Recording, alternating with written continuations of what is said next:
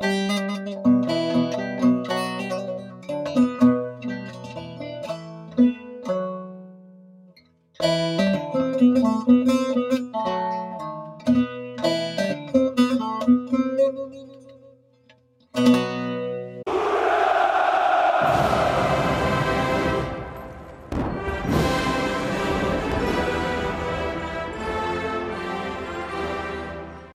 Rusya'dan Sevgilerlerin 18. bölümüne hoş geldiniz. Her hafta olduğu gibi yine karşınızdayız. Ben Deniz Tunç Kalyoncu. Oğul Tuna ile birlikte bugün Rusya'da muhalefeti, seçim dönemini ve bununla ilgili siyasi partileri konuşacağız. Hoş geldin Oğul.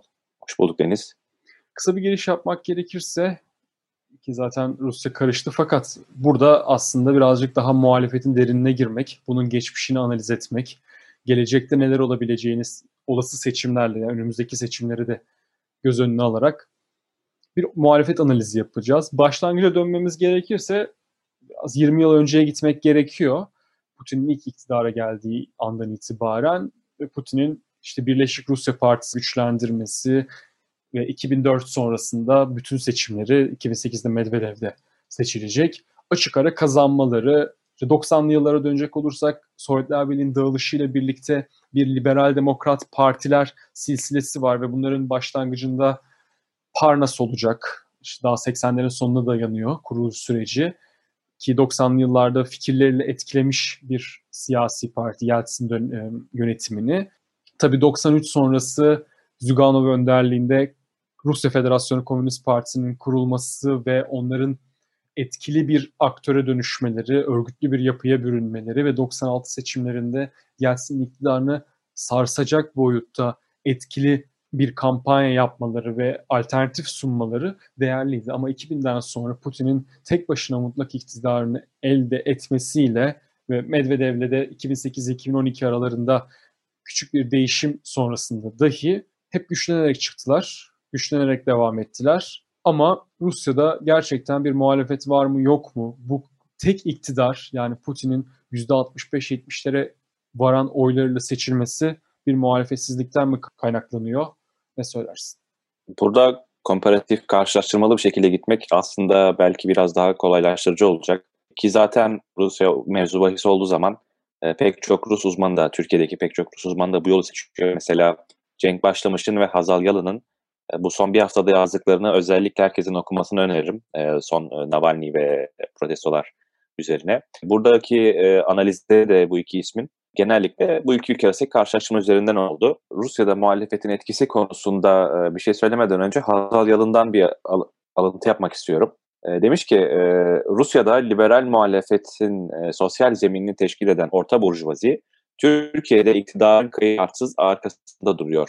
Orta Türkiye'de sosyal muhalefetin sınıf zeminini teşkil eden küçük burjuvazi ve işçi sınıfı Rusya'da iktidara kerhen de olsa destek veriyor. Yani şimdi e, burada Lenin'in bir e, analiz gibi dursa da bu karışık ve uzun cümle aslında dediği şey basit. Türkiye'de küçük burjuvazi ve işçi sınıfı muhalefet iken Rusya'da tam tersi. Rusya'da muhalefet dediğimiz e, geniş çaplı ittifak sayıları her ne kadar şu an için fazla gözükmese de kağıt üzerinde e, liberallerden ve orta sınıftan oluşuyor. Ve yine Hazal Yalın'ın e, ve Cenk Başlamış'ın ayrı ayrı dikkat çektiği gibi özellikle günümüzde devletin ekonominin her alana her alanına sirayet etmesiyle beraber işte biz bunu oligarklar diyoruz, rant e, sistemi diyoruz, pek çok farklı ismi var fakat aslında bir tür devlet kapitalizmi hakim Rusya'da. Bu orta sınıflara, okumuş kesimlere, işte gençlere yükselme kapısının, yükselme imkanlarının kapandığını görüyoruz ki muhalefetinde aslında sınıfsal bir açıdan itici kuvveti bu oluyor. Fakat buraya gelmeden önce bunun yanı sıra bu Rusya'daki politik sistemde tabii muhalefet işlevsel mi? Bunu tartışmak gerekiyor, bunu konuşmak gerekiyor. Senin de hani en başta uyardığın, e, dikkat çektiğin gibi. Yine Türkiye örneğine dönecek olursam, e, özellikle son zamanlarda, son 2-3 yıldır ana muhalefet parti başta olmak üzere diğer muhalefet partilerine işte işbirlikçi, teslimiyetçi gibi farklı farklı e, e, ithamlar yönelmekte. Anket peslik dediğim bazı ithamlar da buna e, dahil. E, ben de bunları maalesef bazen kullanıyorum. Rusya'da da aslında buna çok benzer. Hatta bundan çok daha ileri giden bir e, durum söz konusu. Çünkü bu muhalefet partileri dediğimiz bütün oluşumlar, bütün örgütler Rusya'da Putin'in dış politikasına tamamen destek veriyor. Değil mi? Ya Ukrayna krizinde zaten en yakın örneğini gördük. Navalny dahi Kırım'ın Ruslara ait olduğunu söyleyen bir figürdü. Buna ek olarak iç politikadaki işte ekonomik politikalardaki e, muhalefet daha tabii çeşitli oluyor.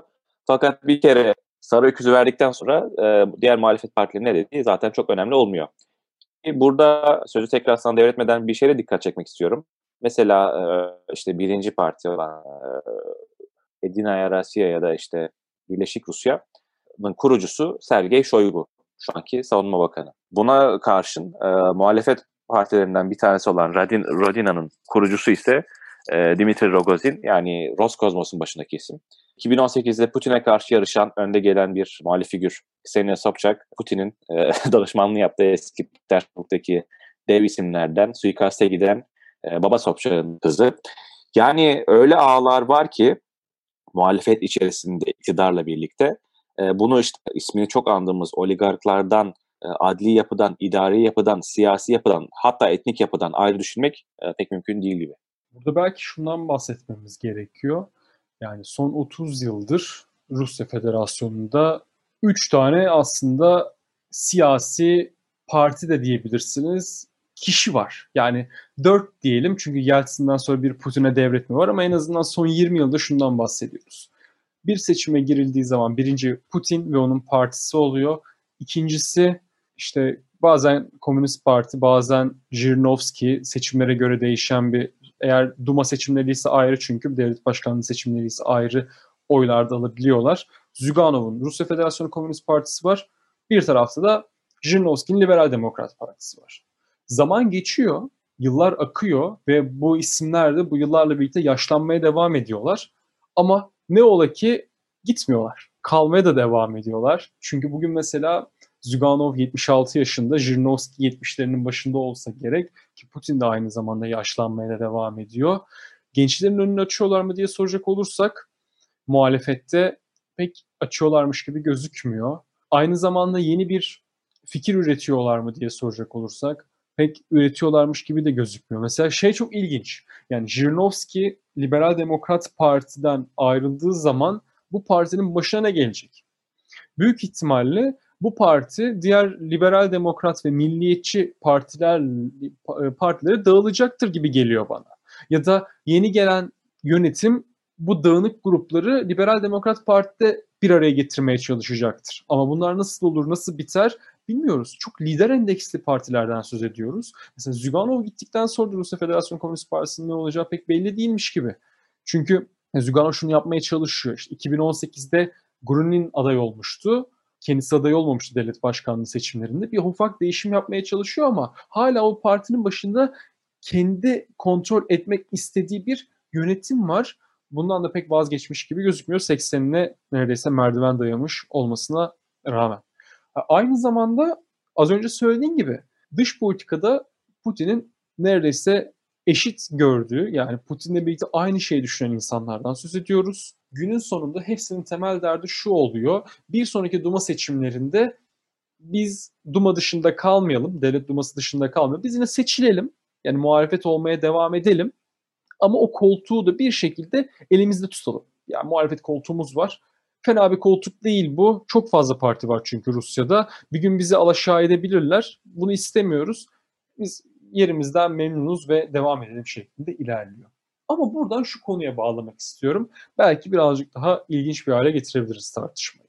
2018 yılında devlet başkanlığı seçimlerinde Putin bağımsız aday oldu. Yani kendi partisinden aday olmadı, bağımsız girdi seçimlere ve siyaset üstü, partiler üstü bir lider imajıyla, görünümüyle açık ara zaten seçimleri kazandı. Ya yani seçimlerin öncesinde tartışmalar vardı. İşte mesela Navalny başta olmak üzere seçime girmesine izin verilmemişti. Seçimlerin ne kadar şeffaf oldukları bunların hepsi tartışılır. Ama bir partiden aday olmaması, kendi partisinden aday olmaması ve bağımsız aday olması akla şu soruyu getiriyor belki de. Yani artık Rusya'daki sistem daha partiler üstü ve kişi bazlı bir sisteme mi dönüşüyor? Yoksa hep mi böyleydi? Partiler birer paravan mı? İşte bu konuda senin fikrini merak ediyorum. Paravanlık mevzuyla beraber aynı zamanda partilerin neye hizmet edip etmediği de bir soru işareti. Geçen yıl e, ünlü Medusa platformunda bir makale yayınlanmıştı. Rusya'daki bu parti sistemine dair. E, mesela şu an hala yürürlükte olan bir siyasi parti, Biraz Severler Partisi. Şimdi o kadar çok parti kurulmuş ki 90'lı yıllarda ve hala tabii e, bu parti kurma sevdası tıpkı Türkiye'deki gibi işte Kumarbazlar Partisi vardır ya klasik devam ediyor. Fakat aslında bu bir e, refleks haline de gelmiş Rusya için. Yani insanlar artık hani o kadar işin ciddiyetsizliğinin farkındalar ki aslında bir tür protest yöntemi olarak da bu parti kurma işlemleri ya ismi üstünde severler. Çok güzel siyasi afişleri de var bunların. Bu şekilde yürütülüyor. Ve dediğin nokta çok önemli. Hani kişi kültü Rusya için hani özellikle Batı'da en çok e, gündeme getirilen tartışılan mesele zaten bu Putin ekseninde. E, bundan sonra da 2020'deki referandumla beraber muhtemelen çok daha öne çıkacak bir e, mevzu olacaktır. Çünkü biz zaten şu anda dahi 2036'ya kadar Putin'in başta kalıp kalmayacağını, daha sonra işte ölene dek ailesiyle beraber dokunulmazlığa sahip olup olmayacağını tartışıyoruz ki öyle olacak. Karşısına çıkan çıkacak rakipleri de bu açıdan değerlendirmek önemli olacaktır. Şimdi mesela Navalny mevzu da e, bu açıdan düşünülebilir. Çünkü e, aslında kendisinin bir siyasi partisi yok. Vakf bir e, derneğin başkanı, yolsuzluğa karşı mücadele eden bir ekibin başında zaten Kamanda Navalnava ismini taşıyor ve bu tutuklanması, Putin'e meydan okuması da aslında bir şu anda tartıştığımız saha üzerinde cereyan ediyor. Bundan sonra işte eğer uzun yıllar ceza alacaksa eşinin ön plana çıkıp çıkmaması da buna bağlı. Birazdan muhtemelen oraya da geleceğiz seçim sistemiyle alakalı. Önümüzdeki dönemde bir figür olarak e, Yulia Navalna'yı da zaten görebileceğiz. Uzatmayayım. Bundan sonra Rus siyasetinde ve belki de hani e, bu uluslararası trendi de gözetmemek gerekir. E, Macron'la 2017'de başlayan liderin çok daha öne çıktığı ve siyasi organizasyonların geri plana çekildiği e, bir trende doğru ilerliyor olabiliriz. E bunu besleyen tabii ki bir süreç de başlayacak. Bu süreç 2021 Duma seçimleri. Şimdi Eylül ayında yapılması öngörülüyor. Devlet Duması'nda 450 tane sandalye var. Bu sandalyelerin yarısı 225'i parti listelerinden belirleniyor. Diğer yarısı ise işte bölgelerden aday olabiliyorsunuz ve %5'lik bir seçim barajı olduğu için bunun aşılması lazım parti bakımından. Bunlar açılabilir. İttifakları göreceğimizi tahmin ediyorum 2021 Eylül Duma seçimlerinde. 6 parti girdi şu ana kadar. 4 parti yani 2016'da 6 parti girmişti. 4 parti %5 seçim barajını geçmişti. Diğerleri bağımsız bölgeden aday gösterip Duma'ya girebilmişlerdi birer sandalye. Şimdi burada yeni ittifaklar şeyi sarsabilir. Hem Putin'in partisinden Birleşik Rusya'dan oy alabilirler ki oldukça olası. Çünkü Putin devlet başkanlığı seçimlerindeki aldığı oyla Duma seçimlerinde Birleşik Rusya'nın aldığı oy arasında %10-15'lik bir fark meydana geliyor. Bunlar yine dağılabilirler. Jirinovski'nin partisinin büyük bir kan kaybı ihtimali mümkün. Zyuganov'un Rusya Komünist Partisi yani Rusya Federasyon Komünist Partisi'nin büyük kan kaybettiği zaten yıllardır kan kaybetmeye devam ediyor.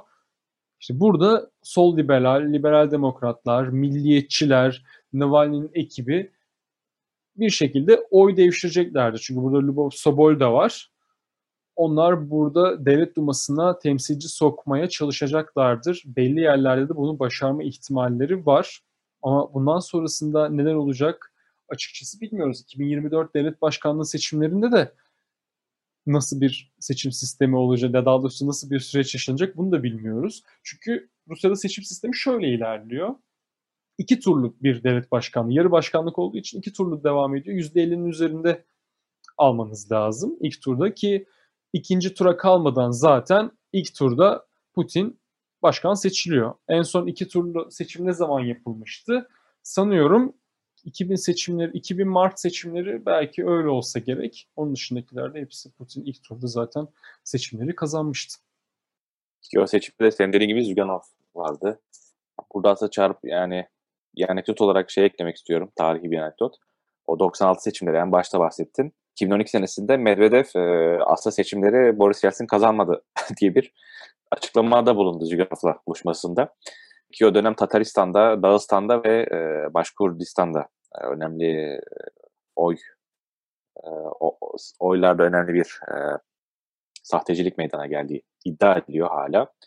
Ve bundan sonraki süreçte de zaten neler olacağını göreceğiz. Şu anki anketlere bakacak olursak hani Türkiye'de özellikle sosyal medyada bazı gruplar bu anketlere çok önem veriyor. E, biz de Rusya'da yapılan anketlerden bir söz edelim. Levada'nın, Bağımsız Araştırma Merkezi'nin son araştırmasına, Kasım ayında yayınladığı araştırmaya göre, Aralık ayında yayınladığı araştırmaya göre e, pazar günü seçim olsa işte kim oy verirsiniz sorusuna %39'luk bir cevap veriliyor Putin için. Fakat e, tabii önemli olan kısım e, Putin'den sonraki hiç kimsenin yani iki basamaklı e, oy alma ihtimalinin bile olmaması. Hani bilmiyorum diyen %19'luk bir şey var. E, sö- söylemek istemiyorum diyen %24'lük bir kesim var. Yani işte kaç ediyor? %40'lık bir kesim görüşünü ifade etmiyor, bilmiyor. E, fakat öteki %40'da Putin diyor. Jirinovski %6, Zyuganov hala %2, e, Navalny var %2, şu anki başbakan e, Mishustin %1. E, yani durum bu.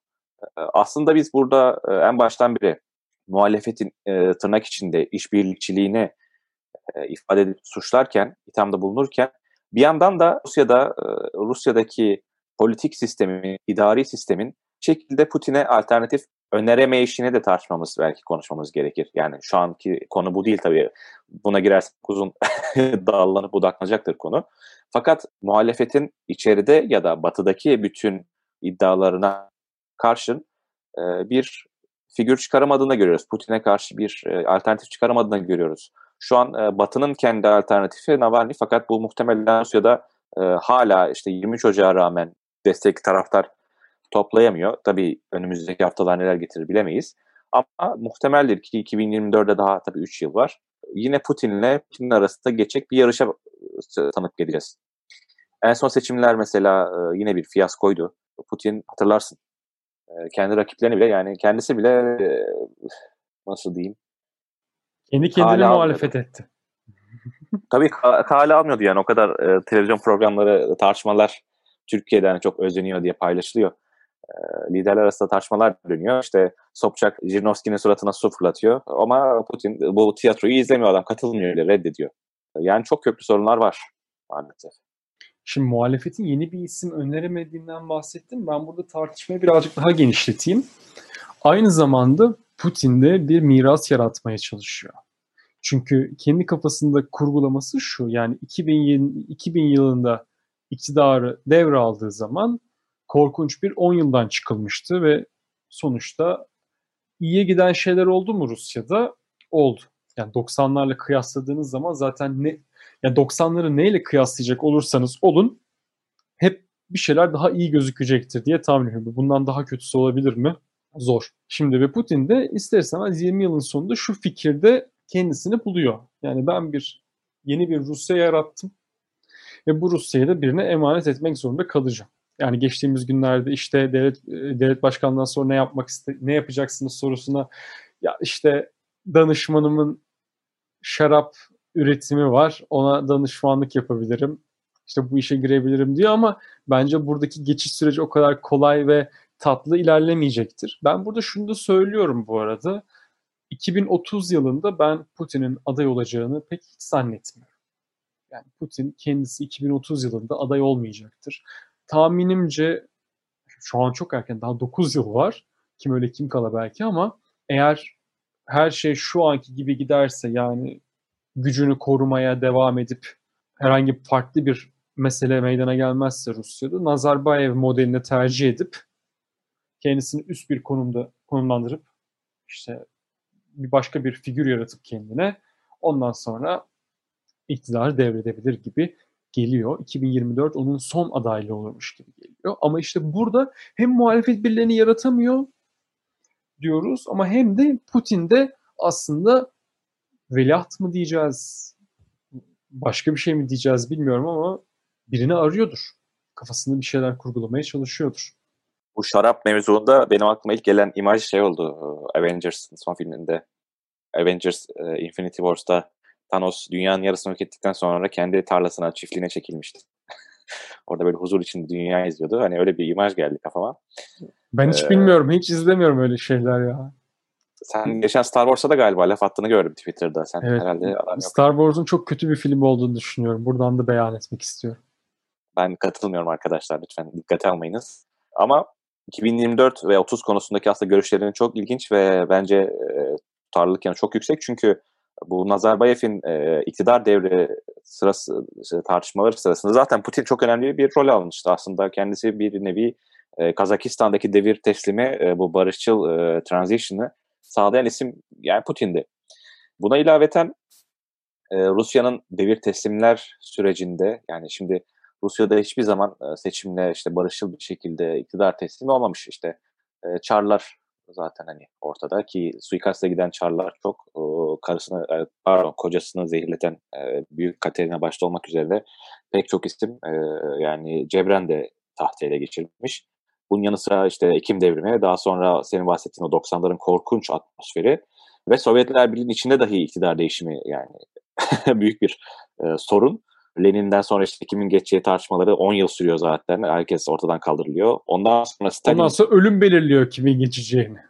Ki o da belirleyemiyor aslında. Tam oraya gelecektim yani. Stalin ölüyor. Tamam çok güzel. Ee, yani çok güzel derken Stalin ölmesi değil ama e, o barışıl süreç güzel. Fakat Stalin öldükten sonra işte 30 yıl iktidarda kalıyor ve yaptığı her şey 3 sene sonra e, yok ediliyor, yıkılıyor.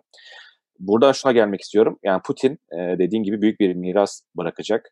Bunu işte beğenelim beğenmeyelim. Ortada bir e, ekonomik başarı şöyle ya da böyle söz konusu bir e, istikrar söz konusu. Yani çok büyük bir dış politika başarısı var. Yani evet. Putin dış politikasıyla hatırlanacak Lavrov'la birlikte. Yani Kesinlikle. Çok farklı bir şey yarattılar Yeltsin sonrasında. Kesinlikle ve kendisi iktidardan artık ölümüyle ya da işte 2250'ye kadar iktidarda kalsa dahi bıraktıktan sonra muhtemelen bu mirasa karşı çıkacak, bunu yıkmak isteyecek e, olan insanların ardından geleceğini biliyordur. Ya da e, aslında son 3-4 yılda işte foreign policy, e, ekonomi başta olmak üzere pek çok yabancı dergi alıp okumak lazım. Her birinde Putin'den sonra e, büyük bir e, iç savaş çıkacağı, yani Kremlin içerisinde bir savaş çıkacağı söyleniyor. Putin muhtemelen e, senin dediğin teze tekrar dönelim. Bunların önüne geçmek için e, Nazarbayev gibi bir konuma yükselecektir. Ki e, kendi mirasının korumasını e, kontrol altına alsın, güvence altına alsın. Stalin'in akıbetine uğramasın daha sonradan değil mi? E, istenmeyen adam, tarihten silinmek isteyen adam konumuna gelmesin.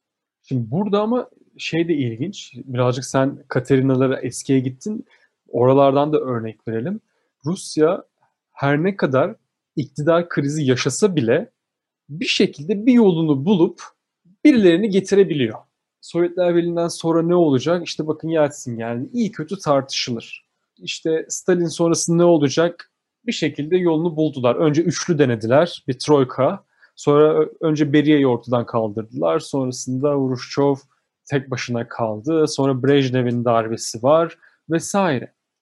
Ama her kriz sonrasında bu şeyde de gözüküyor. Yani tahta erkek varis olmayınca ki mesela birinci Petro döneminde bu çok fazla düşünülecek ve tartışılacak. Çünkü Çar'ın büyük oğlu Alexey biliyoruz zaten başına neler geldiğini. Sonra küçük oğlu da ölünce işte imparatoriçeler devri başlayacak ister istemez Rusya'da. Yani bir yolunu bulacaklar. Ve bu yolda iktidarı bir şekilde birine devredecekler. Ha, buradaki mesele bunun gerçekten de çok kanlı mı olacağı yoksa olmayacağı mı?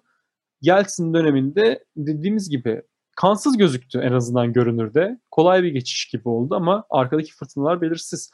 Rusya'dan başka verebileceğimiz bir örnek de yok. Ya sıkıntı orada. 30 yıllık bir devletten bahsediyoruz. Sovyetler Birliği sonrasında ve bu 30 yılda iki tane kişi iktidara geldi. Bir Yeltsin, biri Putin. Biri de birinin yerine gelmiş oldu. Aslında Putin'in gidişi bize genel anlamda nasıl bir bakış açısı kazandıracak bu da merak konusu. Ondan sonra ondan sonra belki daha net bir şeyler söylemeye başlayacağız bu iktidar devri değişimiyle alakalı Rusya'da. Böyle dedik ve şunları söylemek istiyoruz. Navalny olayını geçtiğimiz hafta bir hafta, e, cumartesi günü olaylar hemen gerçekleştikten sonra canlı yayında ele almıştık. YouTube'da onu izleyebilirsiniz. Navalny meselesiyle ilgili takiplerimiz sürüyor. E, hafta sonu da pazar günü miting çağrısı yapıldı. Oğul'la birlikte bunları takip edeceğiz. Twitter üzerinden gelişmeleri bizim sayfalarımızdan an be an izleyebileceksiniz diyoruz. Rusya'dan Sevgiler'in 18. bölümünü böyle kapatıyoruz. Gelecek hafta çarşamba tekrardan bir konukla görüşmek üzere.